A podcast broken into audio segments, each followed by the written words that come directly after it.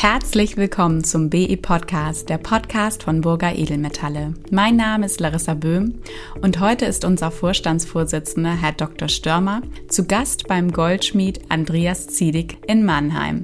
Viel Spaß! Lieber Herr Ziedig, wir sind heute bei Ihnen in Mannheim. Und Mannheim, Ihre Straße heißt G7. Ich weiß gar nicht, warum sie G7 eigentlich heißt. Das ist gar keine Straße, das ist ein Block. Ein Block, ein G7-Block. Dieses ganze Quadrat, also Mannheim ist in Quadrate in die Innenstadt aufgeteilt. Es gibt in der Innenstadt keine Straßennamen. Das hat der Kurfürst sich schon vor 400 Jahren überlegt, weil er dachte, Zahlen und Buchstaben kann er sich besser merken als Straßen in seiner Stadt. Daher tatsächlich ein Block als G7 gemerkt. Vielen Dank mal für die Erklärung, denn die trieb mich wirklich um, als ich im Navigationssystem G7 eingegeben habe. Ja. Warum eigentlich? Das Navi gefunden. Ja, das hat es gefunden und freue mich, Sie nannten auch das Viertel hier im Vorgespräch gerade Kiez, das hätte wahrscheinlich der Kurfürst weniger gern gehört, aber G7 konnte er sich merken. Ja, das konnte er sich merken. Also was es wirklich hatte, die Verlängerung hier raus aus diesem Viertel, wo ich jetzt bin, die ist der Jungbusch und das war früher wirklich der junge Busch, das reichen und schönen Viertel am Verbindungskanal zwischen Rhein und Neckar. Da sind auch noch wirklich, das sind ein paar von den wenigen Häusern stehen geblieben, die Alliierten hier übergelassen haben und die sind echt schön. Da gibt es noch große 7-Zimmer-Wohnungen mit bediensteten Zimmern nebendran. Liebe Zuhörer, Sie sehen, wir sind mittendrin und wir werden heute tatsächlich einen großen Spannbogen auch haben zwischen dem Kurfürsten, der erwähnt ist. Wir werden die Frage klären, was haben Insekten mit dem Glück zu tun und warum tatsächlich Künstler eigentlich auf Weihnachtsmärkten sein müssen. Also erwarten Sie spannende 25 Minuten und wir werden gleich tatsächlich eintauchen in diese Welt. Seit 15 Jahren sind Sie jetzt hier in G7, ist dem so? So ist das, ja. Und Sie sagten gerade ja auch, dass tatsächlich Sie eigentlich auch regional sich versucht haben, sehr bekannt zu machen und da kommt gleich der erste Punkt ja zustande. Wie kamen Sie denn auf die Idee, sich regional zu verstärken? Denn vorher sagten Sie, waren Sie in verschiedenen Städten noch unterwegs. Naja, ich bin relativ viel rumgekommen in meinem Leben, bis ich dann hier quasi sesshaft geworden bin. Ich habe in Worpswede meine Goldschmiedeausbildung gemacht, bin dann danach in den Vogelsbergkreis gezogen, habe mich da meine erste eigene Werkstatt gegründet. Wo ist der denn? Zwischen Gießen, Kassel und Fulda, die Ecke. Alsfeld ist die Autobahnabfahrt. Ja, genau. Autobahnabfahrten sind immer gut dahin. Genau. Ja. Und habe da meine erste eigene Goldschmiedewerkstatt gegründet, habe da 4 Jahre gearbeitet, habe ein Haus renoviert und 2 Kinder bekommen. Und dann, als das Haus fertig war und ich eigentlich so ganz gut davon leben konnte, habe ich gedacht, das ist mir aber alles zu langweilig, ich will mich gestalterisch noch weiterentwickeln. Und habe mich dann ein bisschen umgeschaut und habe eine Einladung nach Amsterdam zum Studieren bekommen und war dann an der Gerrit Rietveld Akademie nochmal für 4 Jahre. Mit Familie dann umgezogen auch? Sack und Pack, Haus verkauft, alles. Amsterdam ist ein bisschen anders. Amsterdam ist aber ein bisschen anders, ja. Von der kleinen Insel auf dem 1000-Seelendorf. Genau. War wirklich eine Insel am Bach, ein Häuschen in eine 54 Quadratmeter Wohnung mit 2 Kindern. Zumindest mit einem Park in der Nähe, das war sehr schön, aber das war dann schon, also für die Kinder irgendwie, glaube ich, eine spannende Zeit, sowohl das Hin- als auch das Zurück. Wir waren dann 4 Jahre da und sind dann zurück. Und gab es einen kreativen Schub dann A, durch die Ausbildung, B, durch das Umfeld in Amsterdam? Definitiv. Also wenn man sich da nicht irgendwie schieben lässt, also es ist einfach, das ging wirklich in erster Linie über die Ausbildung. Das war ja auch die Herausforderung, so Dinge, dass ich natürlich als fertig ausgebildeter Goldschmied dahin kam und die halt sagten, okay, mit Metall kann der alles, aber der braucht noch Materialkunde und ich durfte 1 Jahr lang nicht mit Metall arbeiten. Nee. Was ist denn in Materialkunde das Thema gewesen? Och, ich durfte alles ausprobieren, was ich wollte. Von Latex über Polyester, über Aluminiumguss, über die ersten 3D-Drucke, Prints, die damals irgendwie gemacht wurden. Also einmal alles. Und das hat den Horizont aber der Gestaltungsmöglichkeiten erweitert? Definitiv, weil man einfach weiß, es gibt eigentlich nichts, was nicht möglich ist. Und dennoch haben Sie aber dann nach der Ausbildung gesagt, so liebe Familie, wir verlassen Amsterdam und so liebes Latex, wir verlassen auch Latex, sondern wir gehen wieder zurück, back to the roots. Also der ausschlaggebend war da wirklich, waren die Kinder im Prinzip. Und so, dass ich mit meiner Frau überlegt habe, okay, der Kleine war 6, der Große 8 und so dieser Schritt in die Schule im Prinzip. So, dass die den Übergang machen könnten. Also der Große war klar, der kann gleich in die 2. Klasse, der Kleine hätte in die 1. Klasse gehen können. Und dann haben wir gesagt, okay, wenn wir jetzt hier bleiben und die hier in die weiterführende Schule gehen in Amsterdam, dann wird der Schritt für die Jungs halt immer schwieriger. Und dann ist quasi abzusehen, dass wir eigentlich länger hier bleiben müssen. Also nehmen wir jetzt den Absprung und gehen zurück nach Deutschland, genau. Aber warum dann nicht wieder zurück daher, wo Sie gekommen sind? Warum dann woanders hin? Wie gesagt, das Haus war Verkauf da und dann habe ich überlegt, okay, wohin kann man denn gehen, dass ich noch irgendwie eine Geschäftsbeziehung aufrechterhalten kann. Ich hatte in Karlsruhe ein paar Kontakte, hier in Weinheim lustigerweise mit der Altstadtgalerie, die ja jetzt die junge Kollegin hat, hatte ich vorher schon aus meiner Lehrzeit noch, der Thomas Rinke, bei dem ich gelernt habe. Der hatte schon Verbindungen zur Altstadtgalerie. Ich habe dann auch in der Werkstatt aus dem Vogelsbergkreis mit der Frau Tritschler schon zusammengearbeitet und so kam das dann überhaupt, dass ich hier diese Region in die nähere Auswahl genommen habe. Und warum fiel denn die Entscheidung, auch hierher zu gehen? Weil Sie sagten noch von Auswahl, gerade noch Alternativen nehme ich an. Was war letztendlich ausschlaggebend? Ausschlaggebend war ein wunderschöner Zufall. Ich habe eigentlich, meine Frau wollte nicht unbedingt in die Stadt ziehen, hier nach Mannheim. Und ich habe nach einem Haus in Birkenau gesucht, das ich schlussendlich nicht gefunden habe, weil das so verwirrend war, die Verkehrsführung dort. Und bin dann aber an einem anderen Gebäude vorbeigekommen. Ach, Sie waren vor Ort und haben es da nicht gefunden? Ja. Okay. Also, okay. Mhm. Genau. Und das gefiel mir wahnsinnig, das war eine große alte Mühle.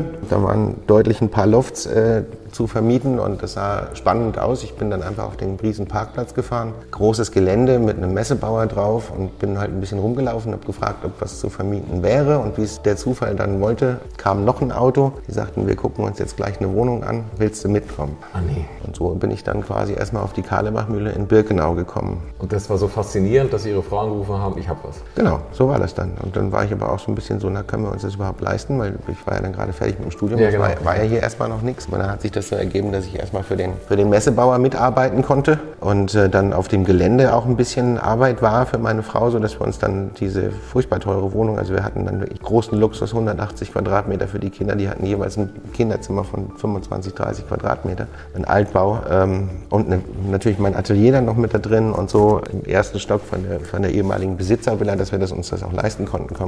Ja, und dann habe ich da angefangen, sozusagen die eigenen Wege wieder aufzunehmen, zurück zum Goldschmieden, was erstmal auch noch sehr experimentell war. Da habe ich auch noch viel mit Kunststoff gearbeitet und mit. Also die Ausbildung hatte Sie nicht losgelassen gehabt, sondern? Nee, also ich habe das dann wirklich einfach zusammengeführt, muss man schon ehrlich sagen. Also viele Sachen, die aus den Materialexperimenten da rausgekommen sind. Lustig war, ich habe in der Ausbildung schon ganz früh den ersten Auftrag für Job gemacht. Da hatte ich gerade angefangen, Goldschmied zu lernen und ich kannte einen Gestalter bei Job, der kam zu mir und sagte, sag mal, du bist doch Goldschmied, wir suchen jemanden, der Schmuck aus Kuhhorn macht, kannst du sowas? Und ich habe gesagt, ja. Dann hat er mir den Auftrag zugeschickt und dann bin ich am nächsten Tag in die Werkstatt gesagt, Meister, wir haben ein Problem, ich habe hier einen Auftrag. Ich habe ja gesagt. Kannst du mir helfen? Und der hat auch ja gesagt. Dann haben wir zwei die erste. Ja. Da waren wir noch zusammen in der Villa Job und haben da das dicke Ding gerissen. Also 2 Sets für den Laufsteg. Toll. Das war eine richtig große Nummer. Ja. Und 10 Jahre später haben sie mich dann nochmal gefragt, da war ich jetzt hier in Birkenau. Wie jetzt rübergekommen aus der Dependance hierher? Was hat denn die Bewegung in diesen Kiez bewirkt? Schlussendlich, dass klar war, dass Birkenau nicht auf ewig sein kann, weil ich dort nicht die Kundschaft generieren kann. Und dann hatte ich eine Weile ein städtisches Atelier hier in der Nähe vom Schloss. Und dann habe ich festgestellt, oh je, so 2 Orte zum Arbeiten, dann hat man immer da, wo man gerade ist, nicht das, was man gerade braucht. Und dann habe ich eine Weile geguckt, hier in Mannheim. Und auch da war wieder ein Zufall. Ich war mit einem Kollegen, der übrigens, mit dem ich auf die Fliegen gekommen bin, gerade in Wien auf einer Ausstellung. Wir haben die erste große Ausstellung mit den Fliegen aufgebaut an der Galerie V&V und noch an 2 verschiedenen anderen Orten in der Stadt. Dann rief meine Frau an und sagte, du, ich habe da was in Mannheim gefunden. Da ist ein Loft frei in dem und dem Bezirk, da im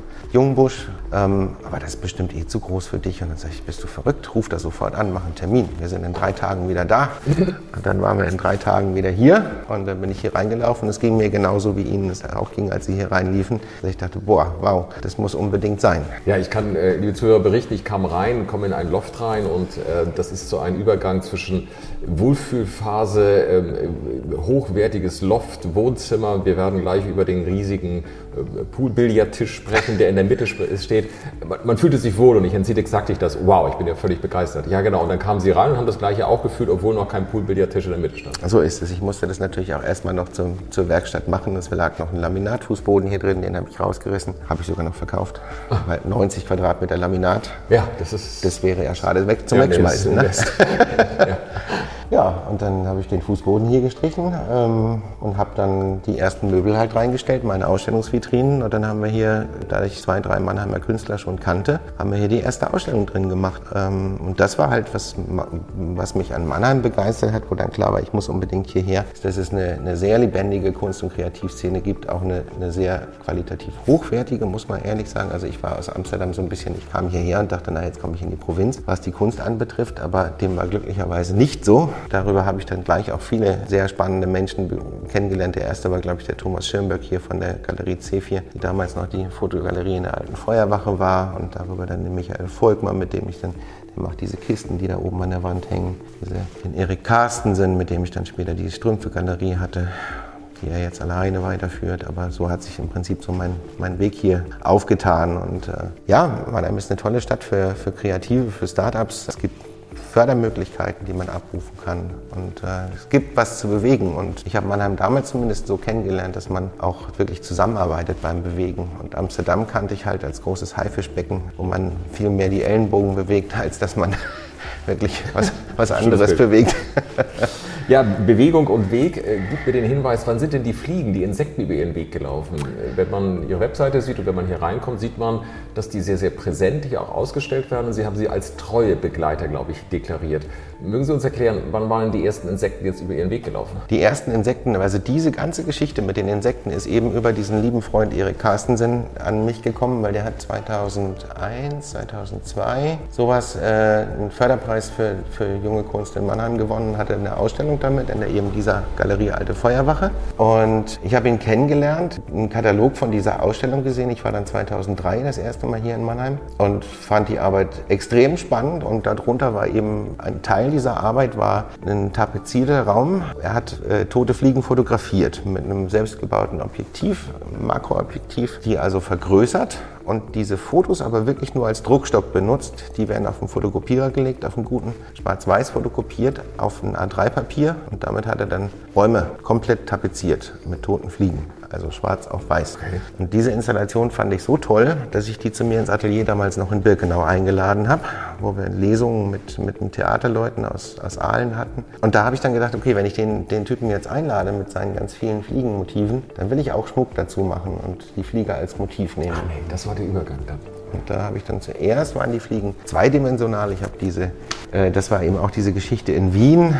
Ich habe lange überlegt, wie komme ich da ran, wo ist mein Zugriff auf die Fliegen. Und dann gibt es hier so ein Anzeigenblättchen, den lokalen Anzeiger. Und da waren früher noch so eine halbe Seite Kontakte und Modelle, professionellen Damen, die sich dort anbieten. Und dann gab es nimmersatte Luder, haarige Biester.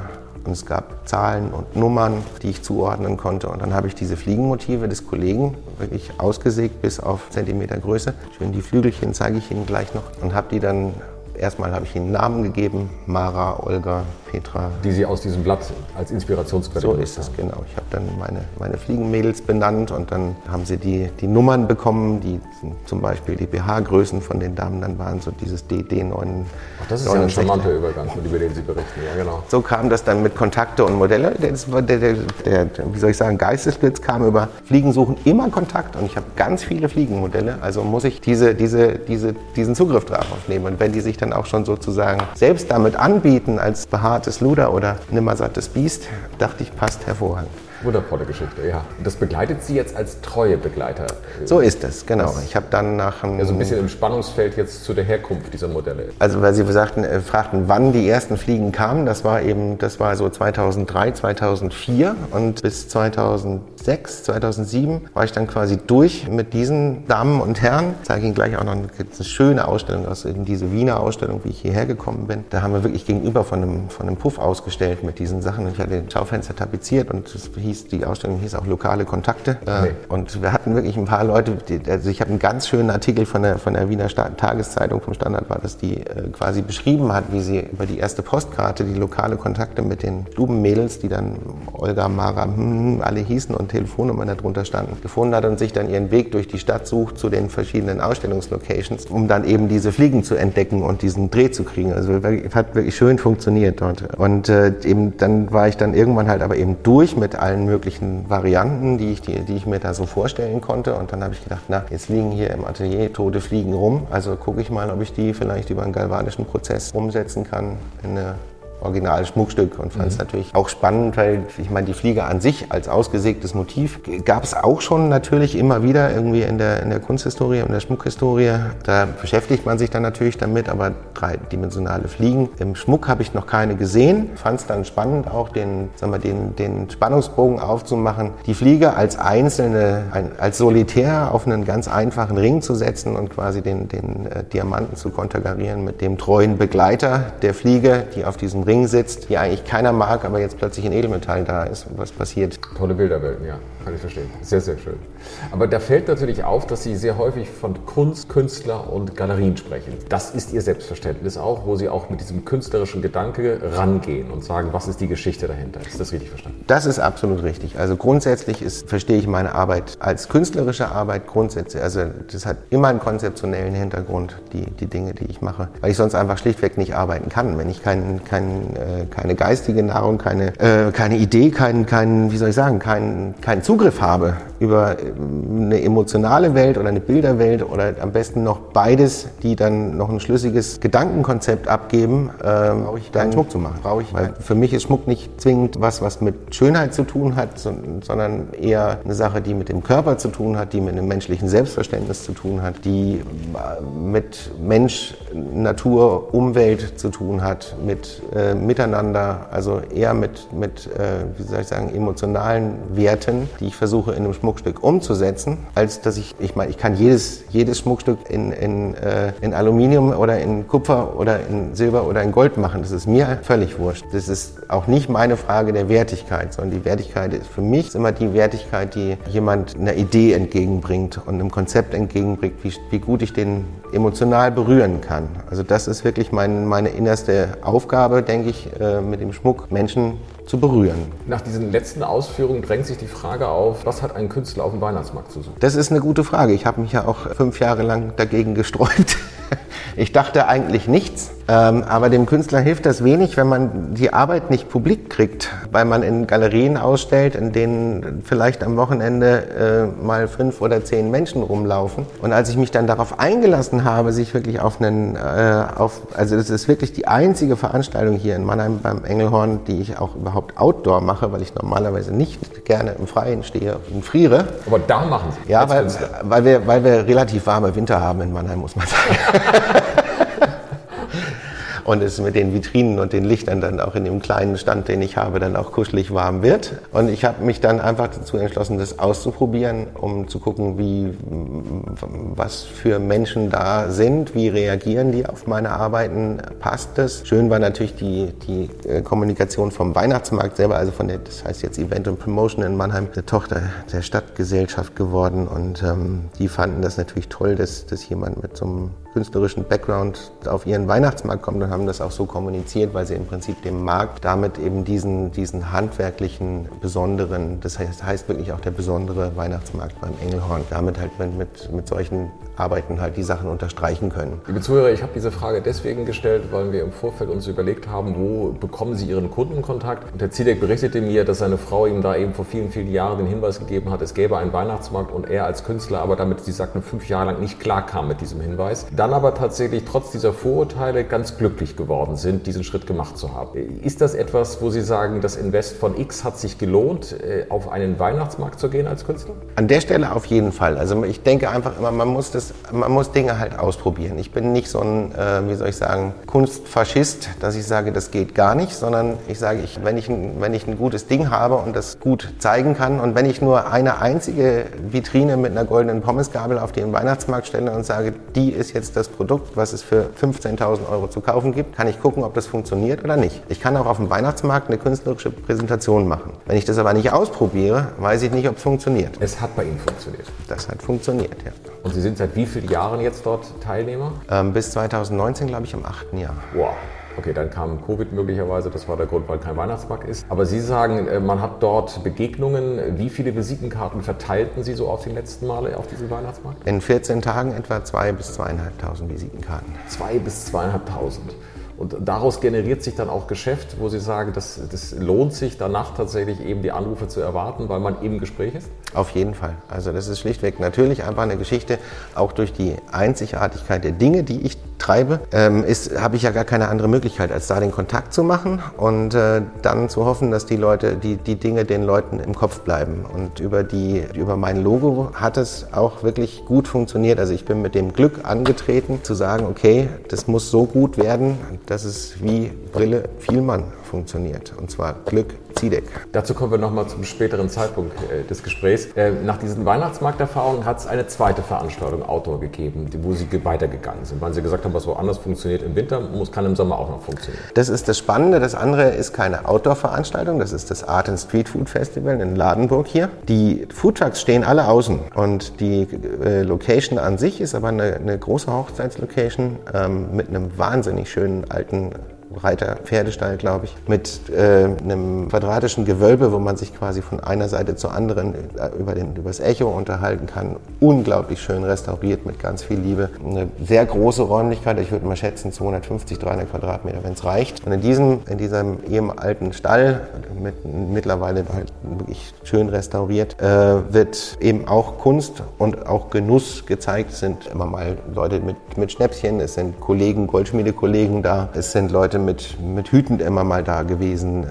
Noch was anderes, die Ladenburger Gartenlust, auch so eine ganz große Veranstaltung auf einer großen Gärtnerei. Da habe ich ganz viel Werbung gemacht, die die ganzen Ländereien dieser Gärtnerei quasi zur Verfügung stellen und das als Ausstellungsfläche benutzen, wo viel Freifläche ist, aber auch in Gewächshaus Sachen gezeigt werden oder so. Das sind aber immer also da bin ich wirklich dann indoor selber mit meinem Stand, weil ich schlussendlich, mir ist alles, was Outdoor ist, bis auf diesen Weihnachtsmarkt, zu wetterfragil. Wenn ich nicht, egal wo ich sonst bin und es regnet, kommt keiner. Auf dem Weihnachtsmarkt kommen die Menschen auch, wenn es regnet. Das stimmt, das ist die Stimmung, die man da tatsächlich hat und das Wetter ist eben so, wie es ist. Es gibt mir aber die Erlaubnis, den Übergang zu machen zu Ihrer Webseite. Wenn man auf Ihre Webseite geht, sieht man, dass da sehr viel Persönlichkeit drin ist. Wie ist das denn geschehen, dass Sie gesagt haben, halt stopp, ich brauche eine Webseite und ich brauche sie so, wie sie ist. War das Ihr eigenes Werk oder hatten Sie jemanden an Ihrer Seite? Wie ist diese Webseite entstanden? Ich habe eine wahnsinnig tolle Agentur, habe mich dazu durchgerungen, das zu machen und ich kann nur sagen, das war eine der besten Entscheidungen, die ich überhaupt gefällt habe. Einfach in der Überlegung, grundsätzlich digital stärker zu werden. Bei mir hat es jetzt noch wunderbar geklappt, weil es halt direkt zum Eingang von Covid war und sowieso dann in die Richtung ging. Diese Agentur hat sich mit mir zusammengesetzt, hat sich viel angehört von mir, viel angeschaut von mir und hat mir dann ein Konzept gebaut für diese Webseite, wo sie einfach von Grund auf verstanden haben, gesagt haben, ist das okay, wenn wir dich nicht über deine Produkte vermarkten, sondern wenn wir rausgehen und sagen, der Künstler Andreas Ziedig, das ist das in Anführungsstrichen Produkt, was wir darstellen. Und das ist originär, authentische, einfach versuchen, über die Webseite zu kommunizieren. Und ich musste mich selber, also ich muss ehrlich sagen, als ich die ersten Momente auf der Webseite hatte, ich gedacht, oh mein Gott, ist das viel Text. Wann finden die Leute denn meine Sachen und kaufen die da auch was? Oder mich da überhaupt erstmal reinzufinden, zu sagen, okay, das ist eigentlich gar nicht der Punkt, sondern ich meine, wenn sich jemand wirklich durch diesen Text arbeitet und sich die Mühe macht, diese ganzen Informationen mitzunehmen, dann ist er so interessiert, dass er von Haus aus auf die Produkte geht. Und diesen Transfer zu verstehen und von der Agentur dann gemacht zu bekommen, der war großartig. Also da muss ich ehrlich sagen, und das ist auch von der Art und Weise jetzt, ich habe natürlich dann auch noch dazu, das ist eine Agentur, die auch noch bin jetzt nicht mehr bei einem der großen Telekom-Anbieter, sondern habe einen eigenen Browser, der die Webseite quasi hostet und damit dann auch so fit macht für die Google-Präsenz. Also auch das ist ja eine Wissenschaft für sich. Da bin ich froh, dass ich die dabei habe, dafür Tricks und Findigkeiten gibt, wie eine Webseite halt vernünftig funktioniert und im großen Web auch. Aber wir können mitnehmen, dass es gar nicht Sinn macht, es selbst zu versuchen und selbst Gespräche zu machen und selbst mit Baukasten zu machen, sondern Sie sagen, es lag viel Kraft darin, gute Leute an die Seite zu bekommen, die dann die richtigen Fragen, Sie sprachen von Fragebogen, die Sie auszufüllen haben, wo Sie einfach merkten, das sind die tatsächlich aus mir heraus eigentlich meinen Antrieb haben und setzen es auch noch technisch um. Also Empfehlung ist klar, holt euch lieber jemand an eine Seite, es wird was Besseres raus, als wenn ihr Selbstgespräche und selbst versucht. Ist das so die Quintessenz unter anderem? Also definitiv, also ich meine, ich bin eh nicht so ein Freund, ich habe das schon früher bei dem Haus so gehabt. Ich meine, ich kann handwerklich eine Wand verputzen und ich kann eine Rigipswand aufstellen, aber ich kann noch viel besser Schmuck machen und einen Handwerker dafür bezahlen, dass er das macht. Also warum soll ich nicht das tun, was ich tue und Menschen, die was davon verstehen, so wie eben auch bei dieser Webseite, jemanden dazu holen, mit dem ich ein gutes Verhältnis habe. Ich habe natürlich jetzt hier in Mannheim auch eine große Auswahl gehabt. Ich habe viele, viele Freunde, die in Agenturen arbeiten. Das war auch ein Wagnis, weil ich kannte die Arbeit von denen nur peripher. Ich kannte nur die Eigentümer ganz gut, also einen von denen. Man hatte ein gutes Gefühl dazu, dass der was generiert, dass er sehr präzise arbeitet, dass der in meine Richtung arbeiten könnte. Und daraus ist dann diese Zusammenarbeit entstanden, über die ich sehr froh bin. Ja. Wenn wir jetzt die einzigen Facetten so aneinander reihen, gibt es irgendeinen roten Faden, der heißt Glück. Wie kamen Sie zu diesem, ist es ein Claim, ist es für Sie eine Bedeutung? Auch Ihre Webseite sagt ja sehr deutlich, was Sie für Glück empfinden. Wie kommt dieser Begriff ins Leben? Und wenn ich bei Ihnen hier sitze, sehe ich Postkarten, ich sehe verschiedene Momente, wo Glück draufsteht. Das scheint ein wichtiger Moment gewesen zu sein, wo Sie diesen Begriff und deren Inhalt für sich realisiert haben. Ist dem so? Das ist eine ganz lustige Geschichte, weil das ist auch wieder eigentlich, weil Sie vorhin fragten, das künstlerische Verständnis. Das kam über eine Ausstellung, zu der wir als Galeristen eingeladen waren, als Galeristen und Künstler in Karlsruhe. Und mir ist dieses Logo, dieses Glück über den Weg gelaufen. Und ich habe in der Zeit auch experimentiert mit großen und kleinen Schriftzügen. Dieses Glück kommt eigentlich aus einem Schnaps, der Jagdglück heißt, und so hieß unsere Ausstellung dort. Ich habe diese Sachen auch dann in anderen Ausstellungen, groß das Logo von der Firma Kosmos zum Beispiel aus 1912, da habe ich einen Schriftzug gemacht, der ist 1,80 Meter hoch und 7 Meter breit für eine große alte Industriehalle. Also einfach das ist zum Beispiel das, was ich in Amsterdam gelernt habe, diesen Umgang mit was funktioniert in klein, was funktioniert in groß, kann man Dinge einfach nur rausvergrößern und wie ist der Inhalt dahinter, ne? Okay. Genau. Und als wir diese Ausstellung gemacht hatten, habe ich gedacht, man, eigentlich ist das ein super guter Claim für meine Arbeiten, weil der erste Ansatz waren die Fliegen. Meine Oma hat immer gesagt, die Fliege, die den Winter in der Wohnung überlebt, die bringt Glück und Geld. Und dann natürlich hatte ich vorher so einen Dreifaltigkeitsschwerpunkt. Das zweite waren die Partnerringe, Trauringe, die natürlich sich um Glück drehen in der Ehe, in der Gemeinschaft. Und das dritte waren Ziedig zeigt mir jetzt gerade tatsächlich eine Karte, die er vor mir hinlegt. Ausrangierte alte Spielautomaten, von denen ich die Originalsymbole gesammelt habe und daraus Schmuck gemacht habe. Als einzelne Unikate. Gamblers Jewels, das ist ja tatsächlich ein interessanter Begriff. Ja. Und so, Spielerjuwelen, Spielerschmuck. Ja, so genau. Ist es, genau. Und so haben wir dann irgendwie diese Dreifaltigkeit, die dann zu dem Glück geführt hat. Eine tolle Geschichte und wie gesagt, vor mir liegt eine Karte, in der das auch sehr, sehr deutlich durch drei Abbildungen symbolisiert wird. Letzte Frage meinerseits, Glück und Poolbillard. Was ist denn da die Verbindung? Denn ich sitze jetzt hier vor einem, das ist wirklich, wie Sie gerade sagten, von den Ausmaßen her ein Turniertisch. 9 Fuß, genau. 9 Fuß, mega groß in diesem Loft. Momentan ich könnte es überhaupt nicht, Sie viel besser Pool nicht spielen, weil Sie das auch als Ausstellungsfläche genutzt haben. Ja. Spielen Sie Poolbillard? Ich spiele immer noch sehr leidenschaftlich Poolbillard, ja, und habe auch eine Weile lang hier wirklich, deswegen habe ich diesen Tisch, 1- bis zweimal die Woche mich mit Freunden getroffen und wir haben wirklich eigentlich wenig Pool, sondern wir haben 14 und 1 gespielt, also ich weiß nicht, ob Sie das kennen. Spielt 14 und 1, ich kenne Mau, aber nicht 14 und 1. Das ist ähnlich wie beim Snooker, dass man im Prinzip versucht, die Kugeln der Reihe nach nicht nach den Zahlen oder Farben, sondern einfach nur die Kugeln der Reihe nach, die möglich sind, abzuräumen und dass man so lange spielt, bis man quasi eine Kugel verschießt. Das ist also dem Snookerspiel am nächsten und das kann man auch mal 3, 4, 5 Stunden am Abend durchgehend spielen, wenn man auf eine Punktzahl von sagen wir 150 oder 300 Punkte kommen möchte, also 300 Kugeln am Abend zu versenken. Dafür muss man schon ein bisschen treffen und da gehört ein bisschen Glück dazu, aber es ist schon auch viel einfach Erfahrung und ja, wie beim Goldschmieden eigentlich ein Gefühl für die Kugel und für das Kö und für die Entfernungen und also es ist eine ähnliche Sache, deswegen ist mir das Spiel sehr nahe. Ja, wenn man ihn jetzt angucken würde, das können Sie leider nicht sehen, Sie strahlende Augen, die immer von links nach rechts auf den Poolbillardtisch gehen, da scheint wirklich eine Leidenschaft mit verbunden gewesen zu sein, mit Sicherheit, ja. Definitiv, ja. Ich danke Ihnen ganz herzlich für die letzte gute halbe Stunde. Ich hoffe, Herr Ziedig, wir sehen uns auf dem Burger Branchentreff und auch andere, denn das, was Sie zu erzählen haben, hätten wir noch eine weitere halbe Stunde zu erzählen haben. Ohne Probleme. Also insofern tatsächlich danke ich für die Einblicke. Sehr gerne. Sehr amüsant und freue mich, wenn wir tatsächlich ja weiter von Ihnen hören und sehen dürfen, weil die Geschichten sind wirklich sensationell. Danke. Vielen Dank, dass Sie mir zugehört haben. Sehr, sehr gerne. Danke. Habe ich sehr gerne erzählt. Dankeschön. Sie haben auch eine spannende Geschichte zu erzählen? Zögern Sie nicht länger und schreiben Sie uns eine Mail oder rufen Sie uns an. Wir freuen uns drauf. Das war's auch schon wieder. Vielen Dank, dass Sie uns zugehört haben. Bis zum nächsten Mal.